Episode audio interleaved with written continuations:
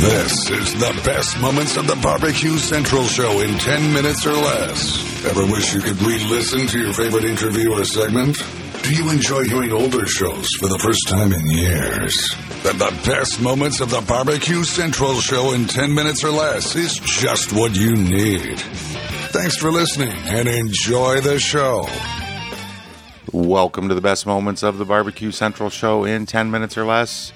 I'm your host, Jon Solberg, and today I get to take you back to July 10th, 2012. Dave Bouska of Butcher Barbecue is in. Uh, it's a great episode to get to know Dave a little bit better, as well as get some insight into the beef processing industry in general.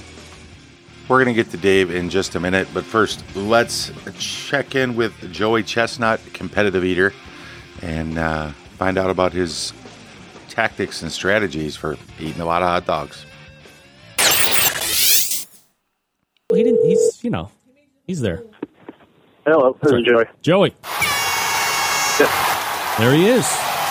Joey Chestnut, the hot dog eating champion. Um, Joe, you're you know almost a, a week removed from the event. Tomorrow would be the week's anniversary. Um, kind of help me break down the competition, like how it went, um, eh, all that stuff. July Fourth is for you. Uh, July 4th was awesome. Uh, it, it was hot out there. It was hot in New York. Um, it was humid. But uh, I got into a decent rhythm in the beginning. I was uh, I was a sweaty mess, but uh, I was able to keep eating. And I, I I didn't break my record, but I tied it, and I, I thought I did pretty good. Second place was 16 hot dogs behind, yeah, I mean, you and uh, I, I, I absolutely. was hoping I was hoping they would they would eat more. The more they eat, the, the more pressure I feel to eat more, and uh, and to do better. But uh, I, I, I definitely ate well that day, though. So we'll get into some of like the, the pre and post competition routines here in a bit, but how did you feel when you woke up that day? Did you feel like it was going to be a potential record breaking day, or when you wake up for any competitive eating event, do you wake up some days and be like, today I'm going to get my eat on, or today Oh, yeah. might not be an I, I definitely woke up woke up feeling light and loose. I, I only slept about I only slept about four and a half or five hours at night, and I, was- up moving and uh, just just just ready and loose. I, I, hydrated very well the day before, and, and then I stopped drinking water the day day of the contest, and uh, it, I, I felt really good. So you mentioned it was another hot, humid, sunny day. When you're outside, because obviously some of these competitions aren't housed outside, is is there a perfect outside weather day for you to compete in? Yeah, there's always perfect weather, but uh, it was. I, I I'd be happy if it was like 75 with with California style humidity with, without humidity. But uh, I, I- can't be too picky. It's, it, one thing about it is it's fair for everybody. Everybody's eating in the same weather. Everybody's eating the same hot dog. Correct. Now, does eating in a day like July 4th weather-wise affect you at all during your event? Can it hinder the amount you can consume? It, it, a little bit. It, it, makes me slow down a little bit towards the end. Uh, I'm a sweaty mess. Uh, I know that I'm a little bit dehydrated, and it's just I I just run out of steam a little bit. But I, I think, it, yeah, I, I I really should have been able to push one more hot dog in me. I'm a little bit bummed out about that, but uh, I, at least I tied the record. Joey Chestnut joining me here on the show, winner of the Nathan's 4th of July hot dog eating contest, ate 68 dogs, tying his own personal record. You know, about two minutes into the eat, Joey, you had three or four dog buffer between you and second place. Do you have a plan to work while you're at a contest while it's going on? Oh yeah, well during the contest, uh, I'm I'm really I'm there's two feelings I'm trying to ignore completely. I'm just trying to ignore the feeling of full, the feel any feeling of pain. Uh, other than that, my mind is all over the place. Uh, I, I just, I'm just trying to control my breathing and keep my hands moving, uh, and and just keep whatever whatever whatever's going in my mouth going down. Uh, during that time, also my little brother is right in front of me, yelling at me, telling me, telling me where everybody else is at. And I just, uh, I, so I'm aware of where everybody else is at. They're, they're the judges in front of. I can see on my left and right where the other are, and uh, and I, I definitely knew that five minutes in, I, I, I was, I was five or six hot dogs ahead, and, and they were slowing down, and and then ten minutes, the last, the last half of the contest is where I really uh, created a gap. Now, you mentioned the fighting that feeling of feeling full. I mean, 68 hot dogs, when does that happen? At like hot dog 8 or 10? Uh, you know, I could I could eat thirty hot dogs and be pretty happy. so the first the first four minutes of the contest, I'm I'm I'm a happy dude. I, I'm just I'm I'm in a I'm in a vicious rhythm, and, and uh, it's fun. The, the first four or five minutes are, are fun. The second half of the contest, that's where uh, that's where it's real work. That's where uh, I'm my body's telling me things, and I, I'm like I'm ignoring it, and I I just I know exactly what I'm capable of, and I just I, I have to do it. Joey Chestnut joining me here on the show. All right, so we look at that back half of the competition. Six minutes in, you're up by 10 dogs. You are, uh, and I guess you said you were actively kind of watching the other judges and, and some of the others so you know where they are. When you see that you're up by 10, are you necessarily concerned? Do you think that they're going to make a run at you and somehow catch up, or are you No, kind of pacing your own self at that point? I'm facing myself. Uh, going into the contest, I knew that if, if I got into a decent rhythm, that it was going to be a contest against myself. Uh, that would be a contest trying to break the record, and I, I'd just be using whatever they did as, as motivation. Uh, and they're awesome. They're awesome eaters. Uh, this this is the Fourth of July. That, that's a contest I really train for. Uh, and there's other contests I, I, I do throughout the year, a bunch of contests, but none of them I, I don't train for any of them the same way I do for Fourth of July. And the other eaters know that. They, they know that I, I go to this contest accepting only one outcome, uh, victory. And uh, um, if I'm there, I'm, I'm there to win. At the end of the competition, you, you eat 68 dogs in 10 minutes. You tie your own record, given the heat and the humidity. And look, I mean, 68 hot dogs sounds like a friggin' craziness. So, uh, w- was it at all a struggle to just get back to that 68? And is 68 kind of this weird glass ceiling that you might have hit in some regard? I don't want to think that. I can't. I, I know I've broken the record in practice. Uh, I know I, I did one practice. I ate all the way to 74 hot dogs after 10 minutes. Uh, my body. Uh, This last week it was I was proud to eat hot dogs and not only get get them in but get them down and digest them. And uh, and next year, yeah, I, I I don't know exactly what I'll do different. I have, I have a couple ideas. I want to go into the contest a little bit lighter, healthier, uh, so I don't pull down as much at the end. But uh, the the only way you can be a good, good, good, good competitive eater is by eating a lot. And uh, it sounds funny, but so I have to keep the balance uh, a little bit better next year, be a little bit healthier, but still maintain the ability, uh, the, the ability to eat uh, a ridiculous amount of food. All right, so I'm getting a lot of uh, questions here in my instant chat room, and the one that seems to repeat over and over again is how you actually go about training for this event. I know you were on uh, the Jim Rome show last Tuesday leading up. You said that you had eaten 80 hot dogs, you know, within a couple days' time prior to going in. What what's the process like for you? How are you training to eat 68, 70, 80 dogs? It's it's uh, I I, I compare it a lot to a marathon runner or possibly a bodybuilder. I I get my body into a cycle where I'll do a practice contest, and after the contest, um, the day after, I'm immediately taking just protein supplements, and uh, and I'm on I'm on a liquid fast. I'm fasting for three days, getting ready for my next practice. And every time I do a practice, I, I try to eat a little bit more, and and every time I get the food down and digest it, I know I can go up a little bit more the next time. It's just it's it's uh, I'm just I'm convincing my body it's all right, and I'm convinced I'm, I'm making those those muscles stretch and become a little bit stronger, and and getting my body to used to digesting a little bit more every time. It's uh, it's it, it sounds simple, it, and it is pretty simple. It's it's but it's uh it's it's tough for any of the it, it, it's work. Of those three days when I'm fasting, I feel like garbage, and the, the day after the contest, I feel like garbage. So it's uh, it's easy for other eaters to try to find you know an easy way to do it, but it's uh, if you're if you're going to do this, I mean, if I'm going to do this contest, I'm committed to being the best I can be. Might as well might as well put some work. All right. So the other question that keeps coming up is after the event is done, are there people running right away to offload? Uh, or are you digesting, you know, the, the 20,000 calories or, or whatever it is? And how much weight are you putting on during the course of an eat? Oh yeah, I'm digesting it. It, it, it's very rare for me to get sick. I'll get sick. There's, I'll get. There's a couple of reasons why I might get sick if, if I'm not familiar with the food and I haven't digested that much food before. Uh, and that, that's not a problem with hot dogs. My body feels comfortable with them and digests them. But uh, the other, the other reason is if I'm too dehydrated, then my body just can't, can't, can't doesn't have enough uh, in it to digest the food. And that, that I might get sick like three hours later. It just there might be something not digesting. But uh, this contest, uh, I was I was hydrated and uh, my body was used to digesting the food. And uh, I, I know the next year, uh, hopefully, uh, I just need to control my body a little bit better.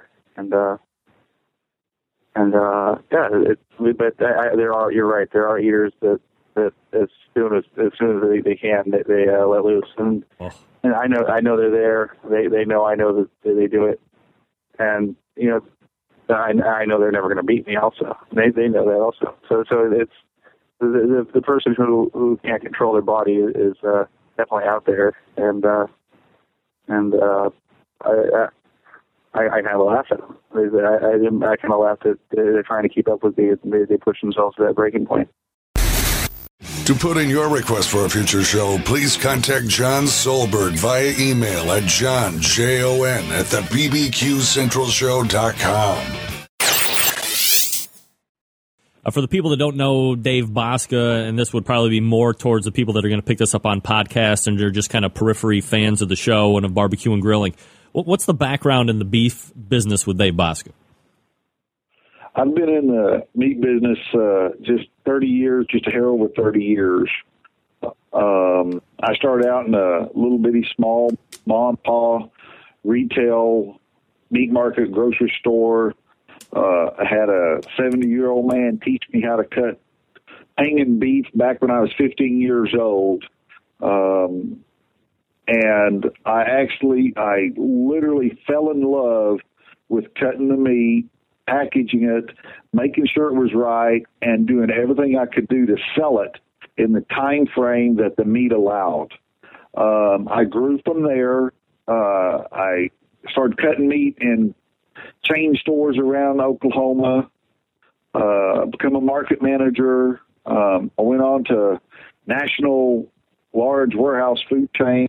Um, I was with Sam's Club. When I started with Sam's Club, there was 14 meat markets in the company. Um, I grew from there. I went to the East Coast. I lived in New England for a while. Opened up, oh, 20, 25 different Sam's Clubs up there. Traveled all around over there. Came back to Oklahoma. Went, uh, stayed with Sam's for a long time. Did some more traveling, in different states for them. And finally, I was getting tired of the corporate world and doing all that, so I went back to work in a little bitty, little, little, little bitty grocery store, and finally uh, decided to open up my own place, and I've been doing that ever since. Is that the is, is that is this the best time that you've had doing it, or did you kind of enjoy each position that you were at, each station you were at? I I love every bit I, I've done my whole life. I there is there is not another job I want or am has regret I have never taken. Uh, I I love cutting meat. I get up at six o'clock. I'm I'm I go I go to work every morning for myself. Uh, I my son now works with me in the meat shop, and I absolutely love educating people that that we we go out and still do the farm kill. Um, we bring it back, we hang it up, um, educate people on how all that works. There's there's nothing I'd rather be doing right now.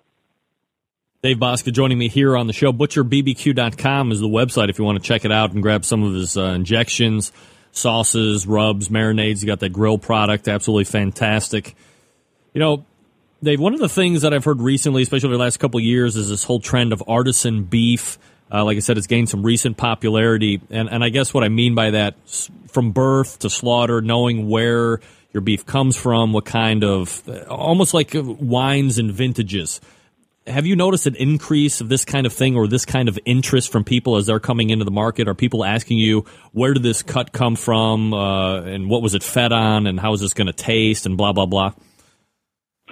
I would say there's been an increase in folks wanting the what you call artisan beef, or what uh, been also coined as uh, natural, to where people can know it's not doesn't have anything hormones in it, all the way from the feed that it ate, all that. But the problem with that is people don't want to pay for it. The, the where these feedlots can feed thousands, hundreds of thousands of beef and buy it, train loads of food, and the the small producer cannot do that. They they cannot raise five for they they can raise five, but it's going to be the same cost. Uh, I'm sorry, they can raise a hundred for the same cost of five. So it's going to cost a lot. And the end users right now, we're not willing to pay for that luxury. I don't think there's as many as what the public newspapers news media is out there to be. I don't know if people want to know about this or not, but I do. And I don't know how many people think about it, and I would imagine you've seen this quite a bit through the the years in the business. If you could, kind of take us through a, a slaughter process. Uh, what kind of conditions have you seen? Have you seen tremendously bad conditions? Uh, have you seen any type of reform or legislation that has been passed to make sure that these areas are, you know, clean and sterile? What what have you seen, and what kind of, a, of an environment are we working in today? Okay, overall, this is the best conditions in the world. Is what's going on right now. Just like everything else out there right now, it's um, more people are in this, and the governor governing agencies that oversee us are being ran by the government. They're understaffed and they're giving three and four times more plants to go visit and to look at than what they did 15, 20 years ago. So it's just like everything else. Conditions drop when you don't have an oversight committee to tell you to pick that up, put that away. It just becomes natural to let it slide. And then that's what ends up becoming in the the meat, uh, mass media. That's what everybody hears about. But for the most part, owners of the small plants like myself have personal pride in what they do and what they they, they turn out. Uh, the conditions are generally always good. To walk you through uh, uh, the kill, there, there's kill floors that farmers can bring their animals in. They can set them up in pens, and then we run them in one at a time. And some guys use a stun gun on the, the smaller animals, the hogs and stuff. Some guys will use uh, a gun. We still use a, a 22 mag on ours. Some folks have uh, blank shots that come out of a shoots a, a metal rod out just just enters them and come back safe, uh, or tracks back in. And then, uh, like, and you're doing that like in the the brain stem or in the head, or like, uh, why, where are you shooting them at? Uh, you actually shoot them between the eyes, about about three quarters inch up. Wow. Um, we, myself, my plant, we don't have a kill floor. We still do the farm kill we we have a big gooseneck truck uh-huh. and we schedule them out. I'm I've got animals scheduled for this whole year and then about 50 animals scheduled for next year already. And we still go out to the farm. We uh, kill them, kill them on the farm. We skin them, gut them, hang them up, quarter them, roll them in the truck, and then load up all the non-essentials, all the offals, bring everything back to my plant, and hang, start rolling them in the cooler, weighing up, rolling them in the cooler, and, and start letting them age. All right, so at this point, it's probably like no big deal. You do it every day, like eat chips and drink Coca Cola. Was there a point at at at some at some point where it was a little awkward for you to off the cow, or it didn't matter? No, um, heck, I can sit on dead eat dinner. That doesn't make any difference. And there you have it from July 10th in 2012. Joey Chestnut, competitive eater, David Bouska, Butcher's Barbecue. If you'd like to hear the rest of this episode, head on over to thebbqcentralshow.com. Look under the Best Moments Archive tab. The link to the full episode will be in the show notes for you right there. While you're there, if you haven't done so already, subscribe to the Barbecue Central Show via podcast. Never miss an episode of that show or this show again. Until next time, on the best moments of the Barbecue Central Show in 10 minutes or less, I'm your host, Jon Solberg. I look forward to talking to you again soon.